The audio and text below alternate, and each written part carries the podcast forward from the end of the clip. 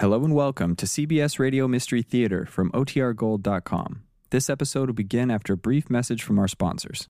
CBS Radio Mystery Theater presents.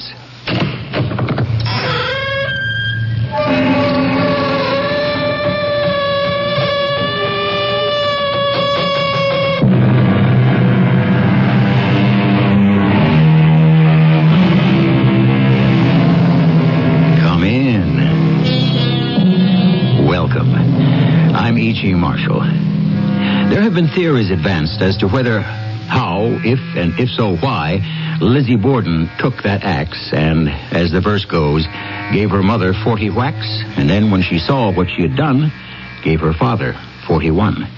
Lizzie was acquitted, but the suspicion of her guilt remains. Until today, when we probe that classic mystery and take a second look at the murder of her parents. Abby, I tell you, you have got to stop that running after that Matthew fella. You're a married woman. Think of our daughters, Lizzie and Emma, if you won't think of me. You- Stop that. Abby, stop it, I say. Stop laughing at me. I'll make you stop. You like it, don't you, me being laughed at? Andrew Borden, his marriage is a joke.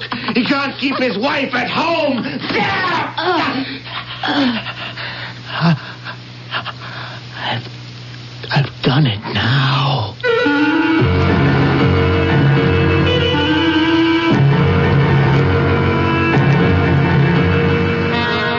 Our mystery drama, Second Look at Murder, was written especially for the Mystery Theater by James Agate Jr. and stars Roberta Maxwell. I shall return shortly with Act One.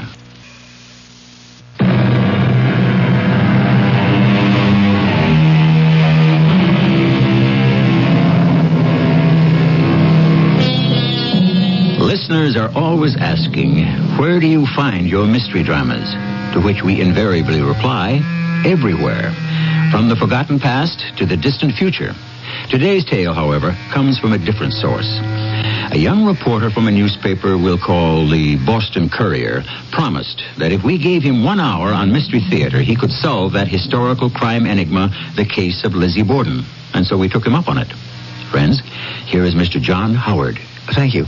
Um, I grew up in Fall River, Massachusetts, so the Lizzie Borden murder case was pretty familiar. Lizzie was tried and acquitted of the murder of her stepmother and father right in our New Bedford County courthouse back in the 1890s. Now, last fall, my girlfriend Louisa and I were hiking up by the Profile Rock in the woods outside of Fall River.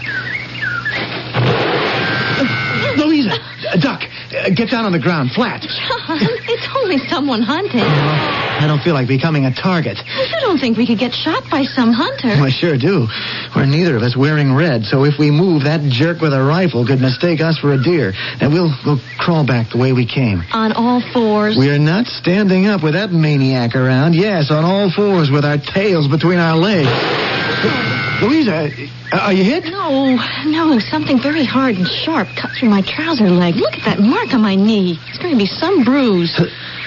Louisa, down there by your foot. Do you see what I see? That's what you scraped your knee on. This, this old hatchet. Wouldn't you know it? Hundreds of square miles of virgin forest, and I have to walk into the one sharp axe. Wha- What'd you say? Uh, no, I I know what you said. You didn't say hatchet. You said axe. Look at that rust. That's been lying there a long time. Uh, It's been here a long, long time. Uh, why'd you say axe, honey? Well, probably because Fall River is so close, and Fall River makes me think of Lizzie Borden, who lived there. And Lizzie Borden makes me think of that rhyme. Lizzie Borden took an axe and gave her mother 40 whacks. And then when she saw what she had done, she gave her father 41. 41. Louisa, whoever killed Lizzie's mother and father didn't use an axe. They used a hatchet. They never found the murder weapon back in 1892. This could be it. How can you prove it? Oh, take it to the police here. Fall River has a very good crime lab, and the man in charge is an old friend of mine, Sergeant McCauley.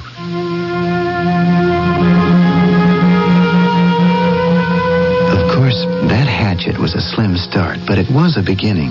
Uh, did I mention that I write feature stories for the Courier and Louisa edits our women's page? That's how we met at work. Well, now, if by any chance this was the long-lost murder weapon used in Andrew and Abby Borden's death, and I could prove it, and prove who used it, you, uh, see the way my mind was working? Me, John Howard, getting a Pulitzer.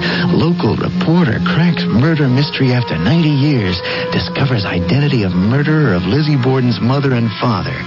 Quote, what I'm most grateful about, said John Howard today, is that I have vindicated the reputation of my great-grandfather, Justice Earl Howard, who declared Miss Borden innocent.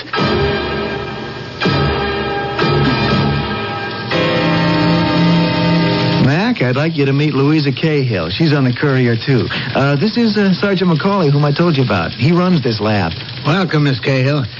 Uh, John, I'm not sure we've come up with the results you were hoping for. Now, let me show you why. Follow me. Anything at all would be helpful, Mac. We're uh, starting from scratch. You're starting from rust.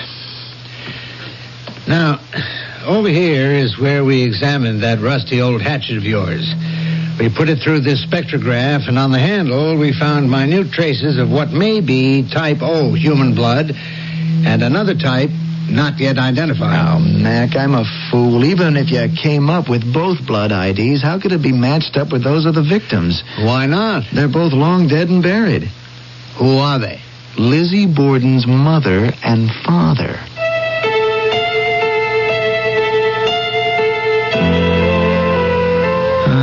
Afraid we struck out, Louisa. I don't know what I was thinking of. McCauley was sweet and tried to be helpful, but he had no idea what you were trying to prove. And you know something, John? Neither do I. Hmm?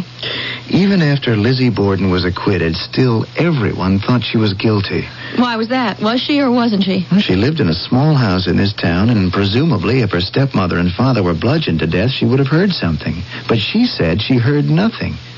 There was only herself and an Irish maid in that house. The mother was killed first at 9 or 9.30, then the father an hour later. No clues, no murder weapon, no blood on any of Lizzie's clothes. Now do you see why I want to know more? No, I don't. How does it concern you and why? I have to prove that Lizzie Borden was innocent. But why? After all these years, why? I, I'd rather not say. Trust me, Louise, I'll tell you soon. But now you can help. Get me all the background so I can really have the facts. I suppose I could shoot into Boston and check our morgue. The university library has a great collection of old newspapers. I've used them for fashions of the past. That's my best bet for the news coverage of those days. John, how long can you take on this story? Yeah, I called the old man, told him I had a good feature idea, and I wouldn't be in the office till I nailed it down. Did he give you the green light? Mm, but no green paper. I can remain here in Fall River so long as I foot my own hotel and meal bills. How chintzy. Did you tell him what he could do with his proposal? Hey, I accepted it. So I'm booked into the Hamilton house. Well, okay, I'll go now and get you the info you want. If I wasn't crazy about you as a girl, I'd admire you as a reporter's leg man. so long. John, hmm was that a compliment?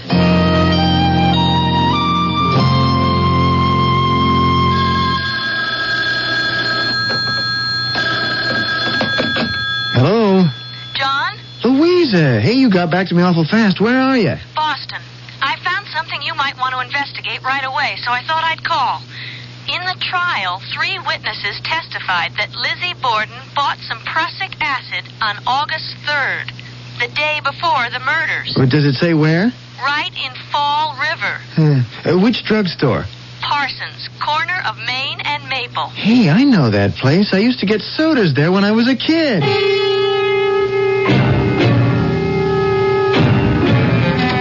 Good afternoon. Hi. Uh, uh, my name's John Howard. Um, I used to live here in town. I'm a feature writer with the Boston Courier. I guess uh, yours is the oldest drugstore in town. The oldest in Massachusetts. Hmm. Are you one of the Parsons family? Uh, Ed Parsons. Ed was also my father's name and my grandfather's. He had this drugstore right in the same spot, corner of Main and Maple. Hmm. Well, I'm doing a story on the Lizzie Borden case, and I thought people had forgotten all about that by now. some of us can, some of us can't. So, In the Commonwealth's case against Lizzie, three witnesses swore that your great grandfather sold her prussic acid the day before the murders. Mm, if he did, there must have been good reason. Is there any way of finding out? Could be, could be. Uh, what time is it? Uh, I make it uh, five o'clock. Uh, I tell you, I'll lock up and take you down to the cellar. I think we got some old records going back pretty far. 1870, 80, 90, who knows? They may tell us something. Well, what do you make of that, Mr. Howard? It's pretty conclusive. You can't get more conclusive than that, I'd say. Hmm, I don't think anybody's ever been through these old ledgers. Here it is in black and white, August 3rd, 1892, sold to Miss L. Borden, Digitalis. No mention of prussic acid. Not anywhere in this 1892 ledger did your great grandfather sell anybody prussic acid. He sold her Digitalis. Well, of course, that's poison, too. Oh, I, I thought it was a drug to regulate the heart, and still is. No, I mean, taken in quantity, it could cause death. But as you say, probably it was a prescription from some person in a family who had a heart condition, I would imagine. Ed Parsons, we have hit on something.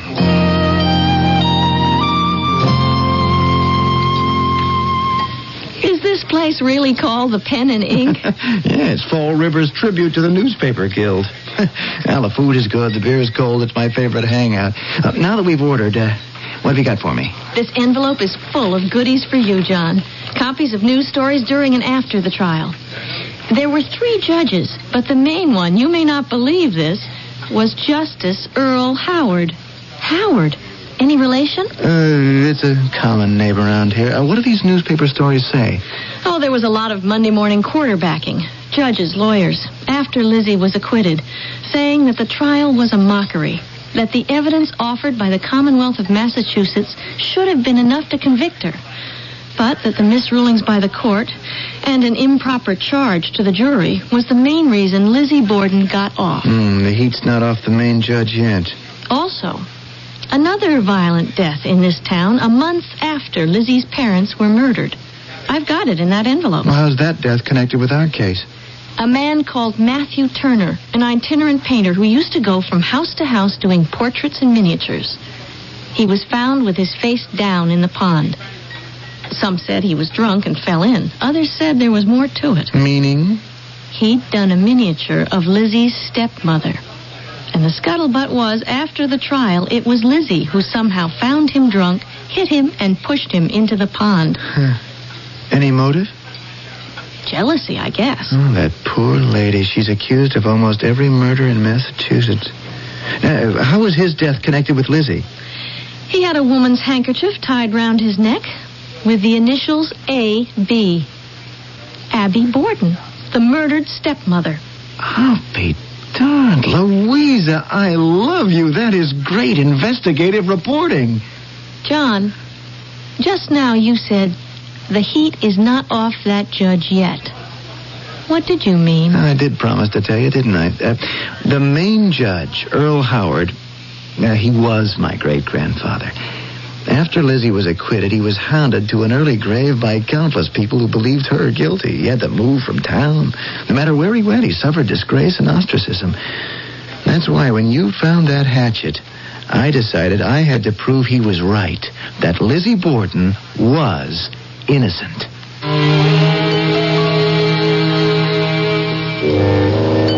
Many knowledgeable, prejudiced, and even impartial souls have argued Lizzie Borden's guilt or innocence.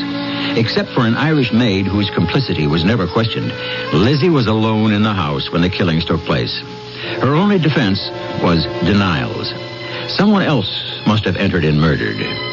Now we may have still another theory given us by a guest of the Mystery Theater, one John Howard, who will tell us more when we return with Act Two.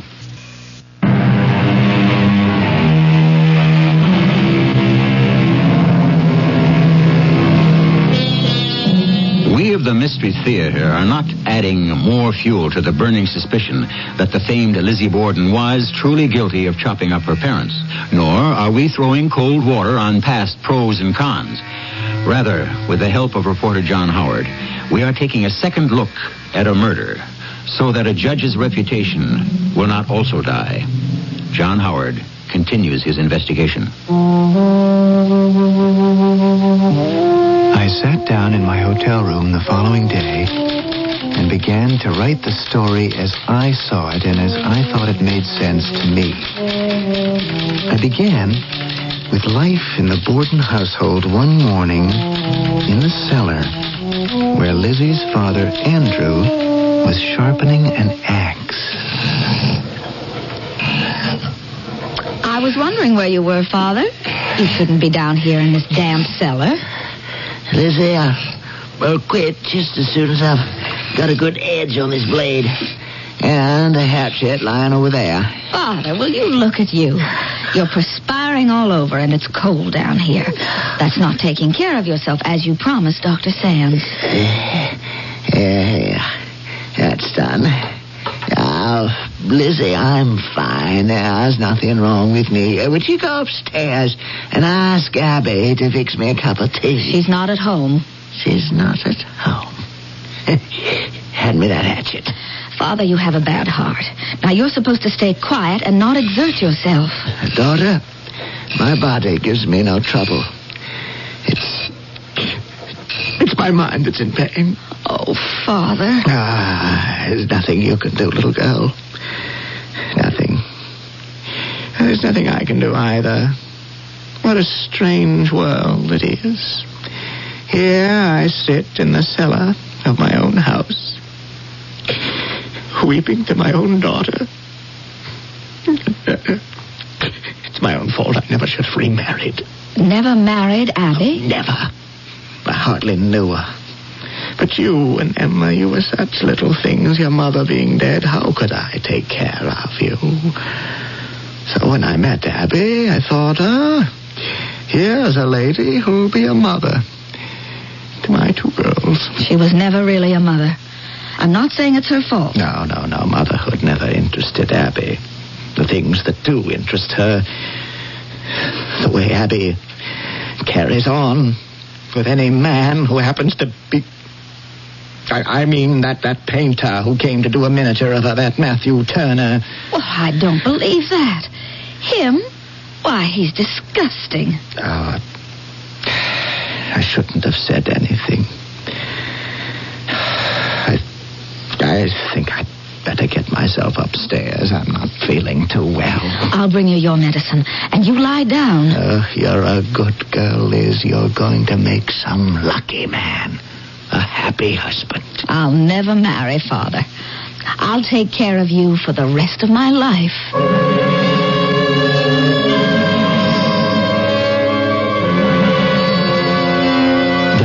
That's I began my version of what life must have been like in the Borden home. Who is it? It's me, Louisa. Well, come in. May I sit? You bet. Sit, stay, help me. Is it moving, the story? Gathering speed with every page. You remember Matthew Turner, the miniaturist? Oh, yeah, I'm just using him as a key to this. I think he was. I've got more on him than his mysterious death. I'll read it to you. The Boston Record, September 10th, 1892. Quote, The deceased called himself Matthew Turner. It was an alias disguising the fact he was related to a prominent Massachusetts family living in Fall River. Is it the fault of parents the children come to no good end? Unquote. Hmm. That means somebody in this town knew who Turner really was and was kept quiet. Hey, that'll fit into what I'm writing. Darn good stuff, Louisa. Hey, uh, did it ever occur to you to marry a newspaper man? I wouldn't dream of it. It'd be work, work, work all the time.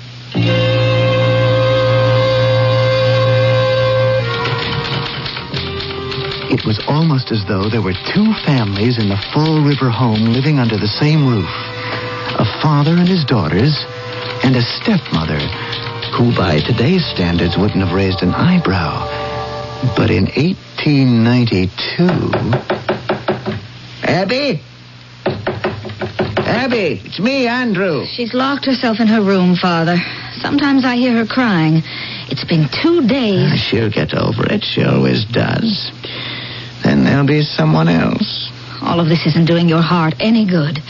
I worry so about you. Worry does no good. You keep getting Dr. Sand's prescription filled, and I'll keep taking it as he says. Sometimes I wake up in the middle of the night and I'm all overcome with anger at how you're being treated by her. Ah, now, my little Elizabeth. You just remember what was engraved on the king's ring when he asked the wise men for a message to be looked at in good times and bad. And they came up with one short sentence. Hmm? What was it? And this too shall pass. So, take comfort from that, Liz. Life will be better for us both soon. I'm sure of it. But life in the Borden household did not improve.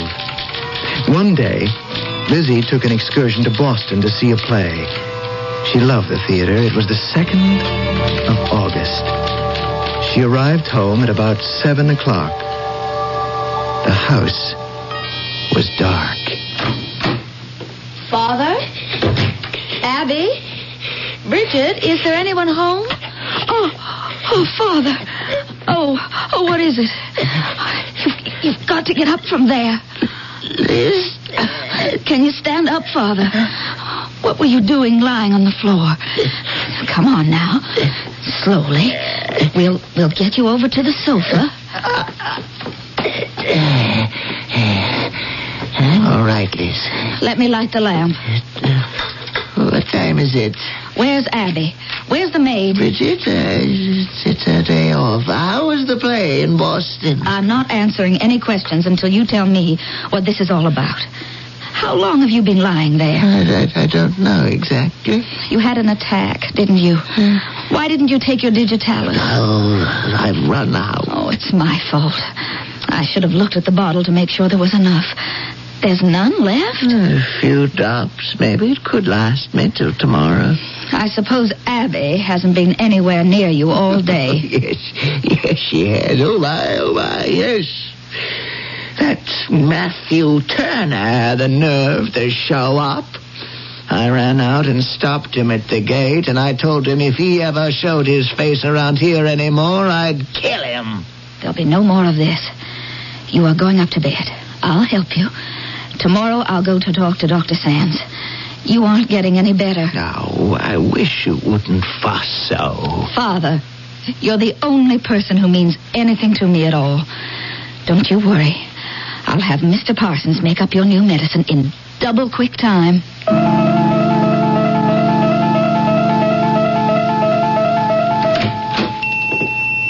Well, good morning, Miss Lisbeth. Mr. Parsons, I always like coming to your store.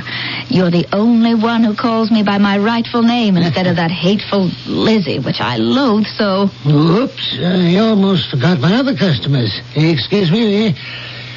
I've got three of the town's worst tattlers back there, and they can't make up their minds what kind of complexion powder or cold cream to buy. You go right ahead. I have a few minutes. well, ladies, have you made up your minds? No? Well, look, I have a prescription to make up for Miss Borden, if you don't mind. Uh, you just take your time. They're still debating the merits of various creams and powders, so we'll take care of you first. Oh, I see Dr. Sands' familiar illegible hand. He gave me this prescription because Father seems to be getting more dizzy spells and pains in the chest. I'm sure we can take care of it. May I watch? Oh, of course you can. Come back here with me. Now, this is the marble table where I fill the prescriptions. Now, to work. Are those biddies watching us? yes, they are. I'll give them an earful. I wouldn't. They don't look like they have a sense of humor. Yes, ladies, by all means you may watch. But I advise you to keep your distance. I am about to concoct a virulent poison. and I wouldn't want any of you to become contaminated. Yeah, I'll give them some to mull over. Mr. Parsons, they'll take you seriously. Anything I cannot abide is a nosy, gossipy female. And three of them is just three too many. Now, let's see what Doc Sands has ordered. Mm, yes. It's considerably stronger than the last one.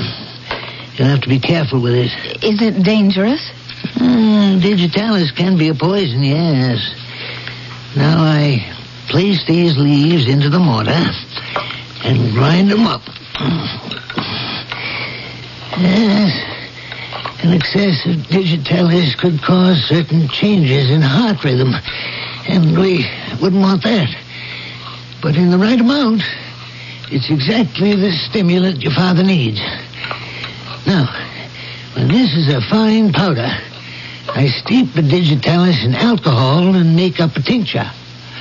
Uh, can you come back tomorrow morning? Oh, I was hoping to take it with me right now. Well, I could give you enough for three doses, say in powder form, that do you until tomorrow. Give him a third of a teaspoon each time in his tea or broth. Uh, is he worse? I I think he is. Has he been under a strain lately? Very much so. A great deal of strain. Well, that ought to do it. Fine as talc. I'll give you enough for three light doses now, and you stop by in the morning. I'll have it all made up. Here you are, Miss Elizabeth. There's enough prussic acid in this little bottle to kill every rat within 50 miles. I'll place it on your account. See you tomorrow. Thank you, Mr. Parsons. Good day. Now, ladies, is there anything else in the cosmetic line that perhaps I can show you?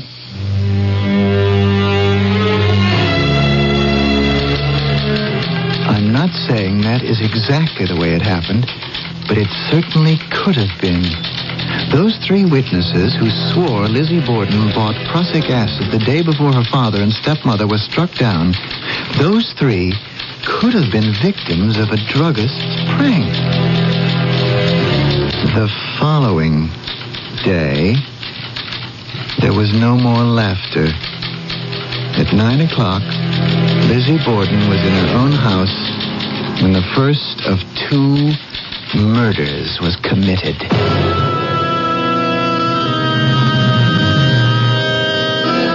It was the state's contention that only Lizzie Borden could have killed her parents.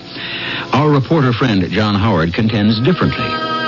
You may remember he began this investigation to clear the reputation of his great grandfather, the presiding judge at the trial. When I returned with Act Three, we may learn whether John was glad or sorry he had reopened the case.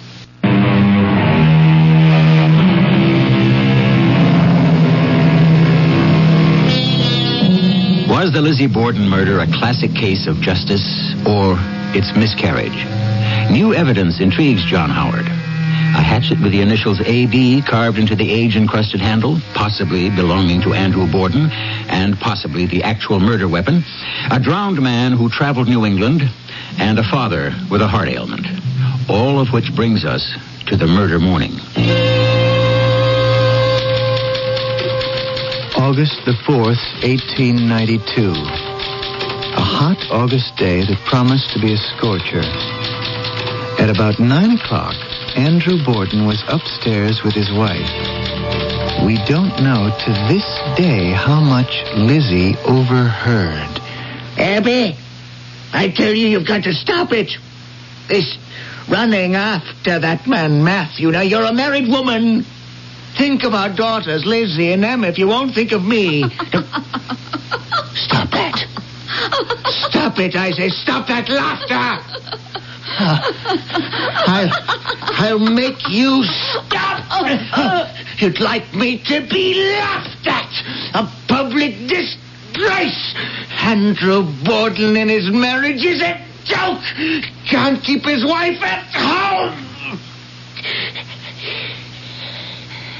Laugh, Now, Abby.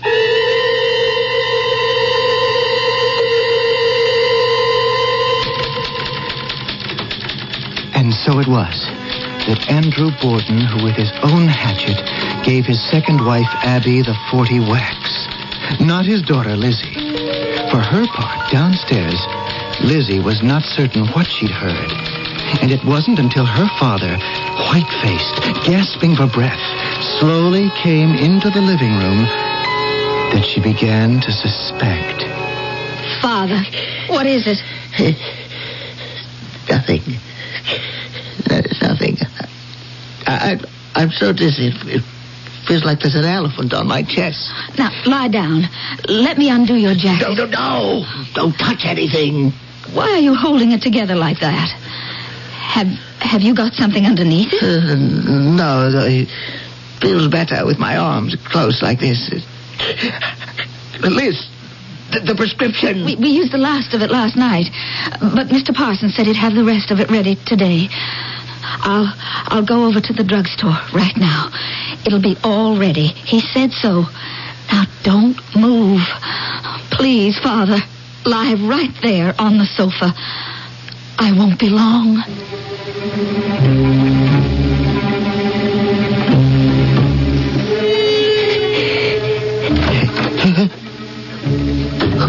Who is it? Uh, that's you, Liz? I've got to sit up. See who. who oh, my hatchet fell out of my coat. I've got to uh, hide it. Who is that? Who ran upstairs just now? Liz? Is that you? They've seen Abby. Someone up there. Hey, uh, you. What are you looking at me like that for? Say something. It's your fault, too. Uh, Give me that hatchet. Give it back to me. It, uh, no, don't!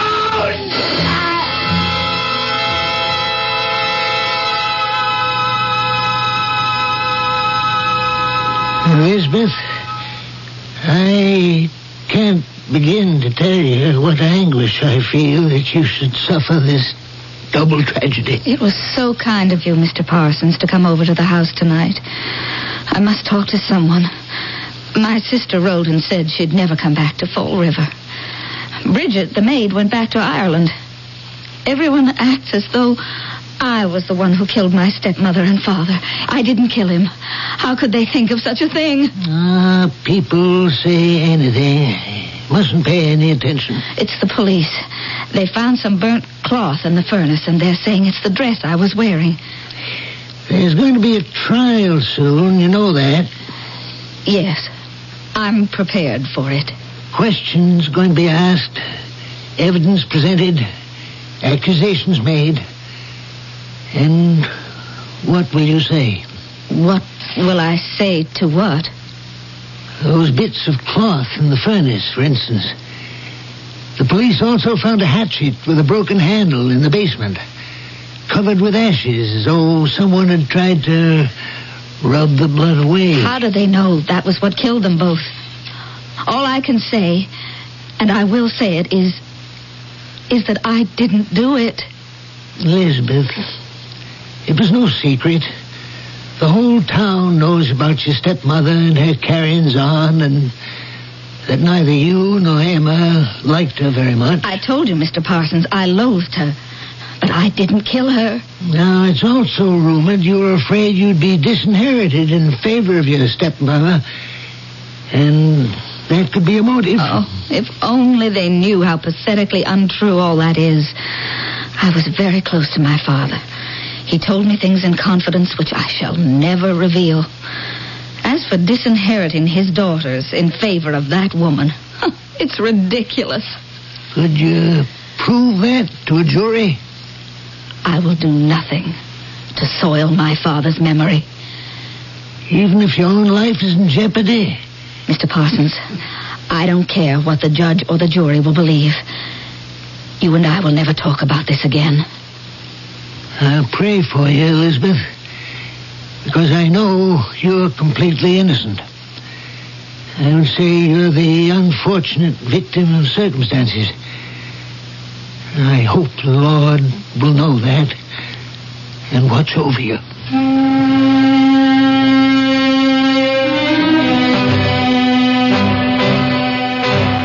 Well, that's my story, Louisa. Now that you've read it, what do you think? You make a very good case for Lizzie. Mm, as it turns out, she was acquitted anyway, but I think for the wrong reasons. My great grandfather, Judge Earl Howard, believed she couldn't have committed those brutal, ugly crimes because she was too much of a lady.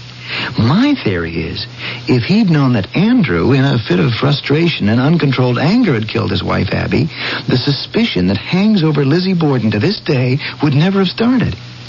Probably not. Eh, I would have liked to have written something from inside Lizzie's mind. What she might have thought just before the verdict, when she didn't know what it would be, innocent or guilty. Can I try? Would you?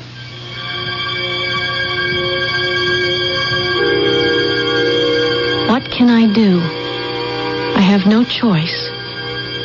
I burned the dress that was stained with Father's blood because I couldn't bear to remember those minutes when I found him. And this was held up as proof of my guilt. I hated Abby, and this too was offered as proof of my guilt. Three witnesses swore upon the Bible I had bought prussic acid to kill my parents, in spite of Mr. Parsons' denial. Mr. Parsons admitted he was very fond of me, so his denial was deemed worthless. Father, I heard you accusing Abby of being faithless. I heard the muffled, strange sounds, and your threats, and your cries. But I never knew until I saw your white face, and its look told me. I could see the hatchet you were hiding under your jacket. I ran to the drugstore for your medicine. Dearest Father, I never even kissed you goodbye.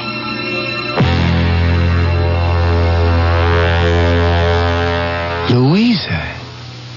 I don't know what to say, but I'm going to use it word for word at the end of my story. It's got no ending. Oh, that's as far as I go. Maybe one day I'll do a more in-depth story, but complete or incomplete, this is what I'm taking to the courier. Today? Right now. Hey, uh, why don't you plan to stay here at the Hamilton house over the weekend? I'll be back in the morning and uh, we can backpack. You know, that hike we started but never finished. That would be great.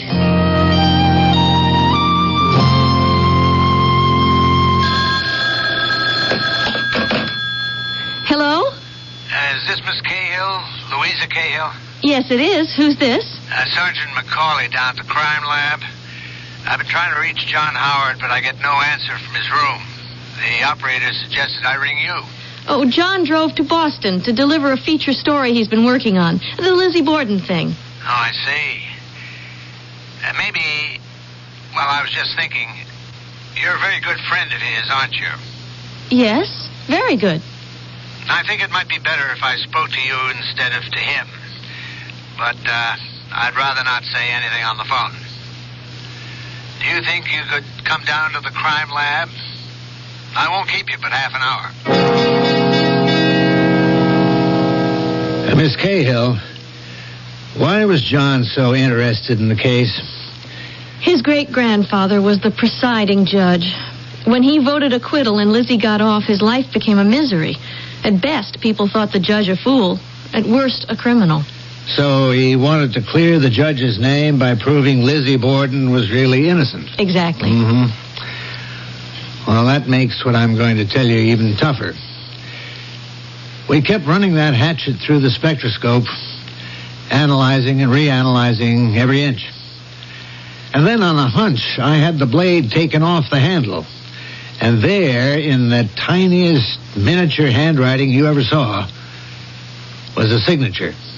Matthew Turner. How did you know? Have you known all along? I suspected it. He must have been very peculiar. To sign a murder weapon as if it had been a work of art. But of course, that's it. What is? He regarded the death of Andrew Borden as his work of art. Miss Cahill, there's one thing I haven't told you. You know, when you start investigating, you don't know where it'll lead you. Matthew Turner was the son of Judge Earl Howard, which could mean he was John's great uncle. Now, how can I tell that to him? I've known him since he was a boy in this town. If that isn't ironic. As you say, when you start investigating, here's John trying to bring credit to a maligned and abused great grandfather, and the relative, even more recent, is a murderer. Of course, it all happened so long ago, I don't know how John's going to take it. Can we not tell him right away, Sergeant? If someone's got to tell him, I'd like it to be me. What about the hatchet? I sure don't want it. And I don't think John does either. Well, could you get him to donate it to our crime museum? Maybe there'll be somebody who wants to write a really long, detailed story about Lizzie Borden and her times.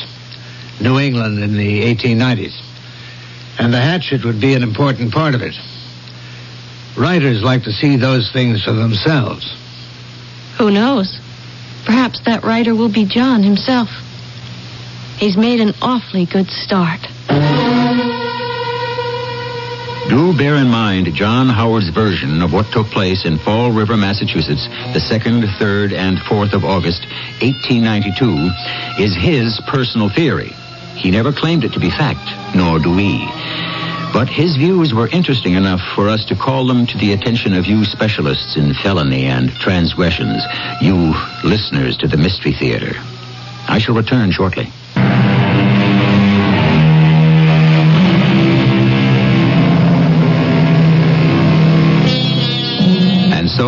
Search to clear his family name, our writer has rattled an unsuspected skeleton in his family's closet. We can't help observing. This often is the fate of man's actions.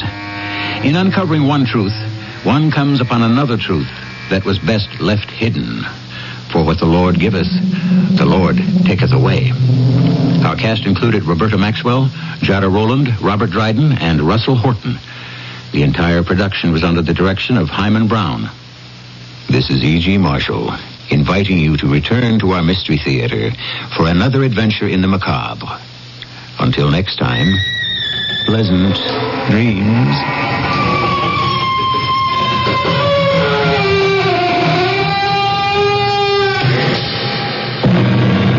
Thursday night CBS Radio Mystery Theater airs at 8.06 right here on 1160 KSL.